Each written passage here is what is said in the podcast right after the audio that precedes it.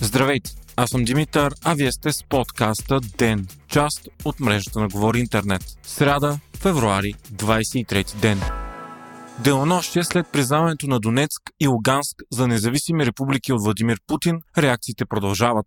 Американският президент Джо Байден заяви, че в речта си Путин е показал, че отрича правото на Украина да съществува. Държавният секретар на САЩ Антони Блинкен обяви, че е отменил планираната си среща с външния министр на Русия Сергей Лавров, а на подготовката за среща между Байден и Путин бе сложено край. Вашингтон наложи санкции на две руски банки и трима близки от обкръжението на руския президент. Те остават отрязани от американската финансова система, а имуществото им в САЩ ще бъде блокирано По думи на Байден, това е само първият транш от санкции, които се планират. Освен това, САЩ забраняват и операциите с руски държавен дълг, като това би трябвало да изолира Русия от финансовите пазари. Европейския съюз също нанесе санкции на Русия, като те те първа предстои да бъдат утвърдени. Според изтекла информация по медиите става въпрос за голям пакет имена от руския елит, които ще бъдат санкционирани. Европейския съюз ще санкционира и 351 депутати от долната камера на руския парламент, които гласуваха за това Путин да признае независимостта на двете републики. Санкции въведоха и Австралия и Канада, а Япония и Южна Корея готвят такива. И САЩ и ЕСА не наложиха обещаните мащабни санкции,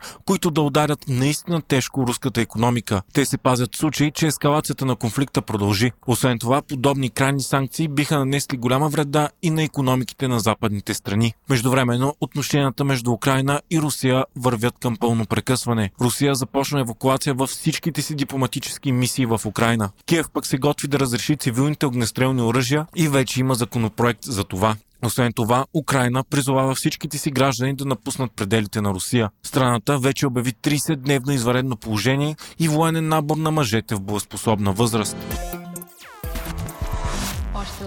Днес в София се проведе пореден протест на възраждане против COVID-мерките. Това стана въпреки, че правителството реши да отмени до 20 март онова, срещу което възраждане протестират – зеленият сертификат. Протестът мина с по-малко присъствие спрямо предишния, организиран от партията. Днес да говори с протестиращите излезе премиерът Кирил Петков, който обаче бе освиркван и заглушаван през цялото време от тълпата от около 500 души.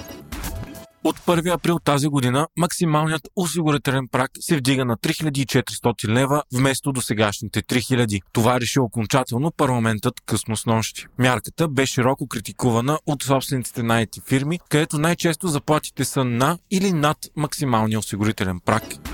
Канадският парламент подкрепи решението на премиера Джастин Трюдо да използва извънредни правомощия, за да сложи край на продължаващите седмици наред протести против зеления сертификат. Те започнаха от шофьори на тирове между САЩ и Канада, които подлежат на задължителна вакцинация. Така улиците на столицата Отава и други канадски градове бяха блокирани над 3 седмици от камиони и накрая се наложи Трудо да премахне блокадата с сила.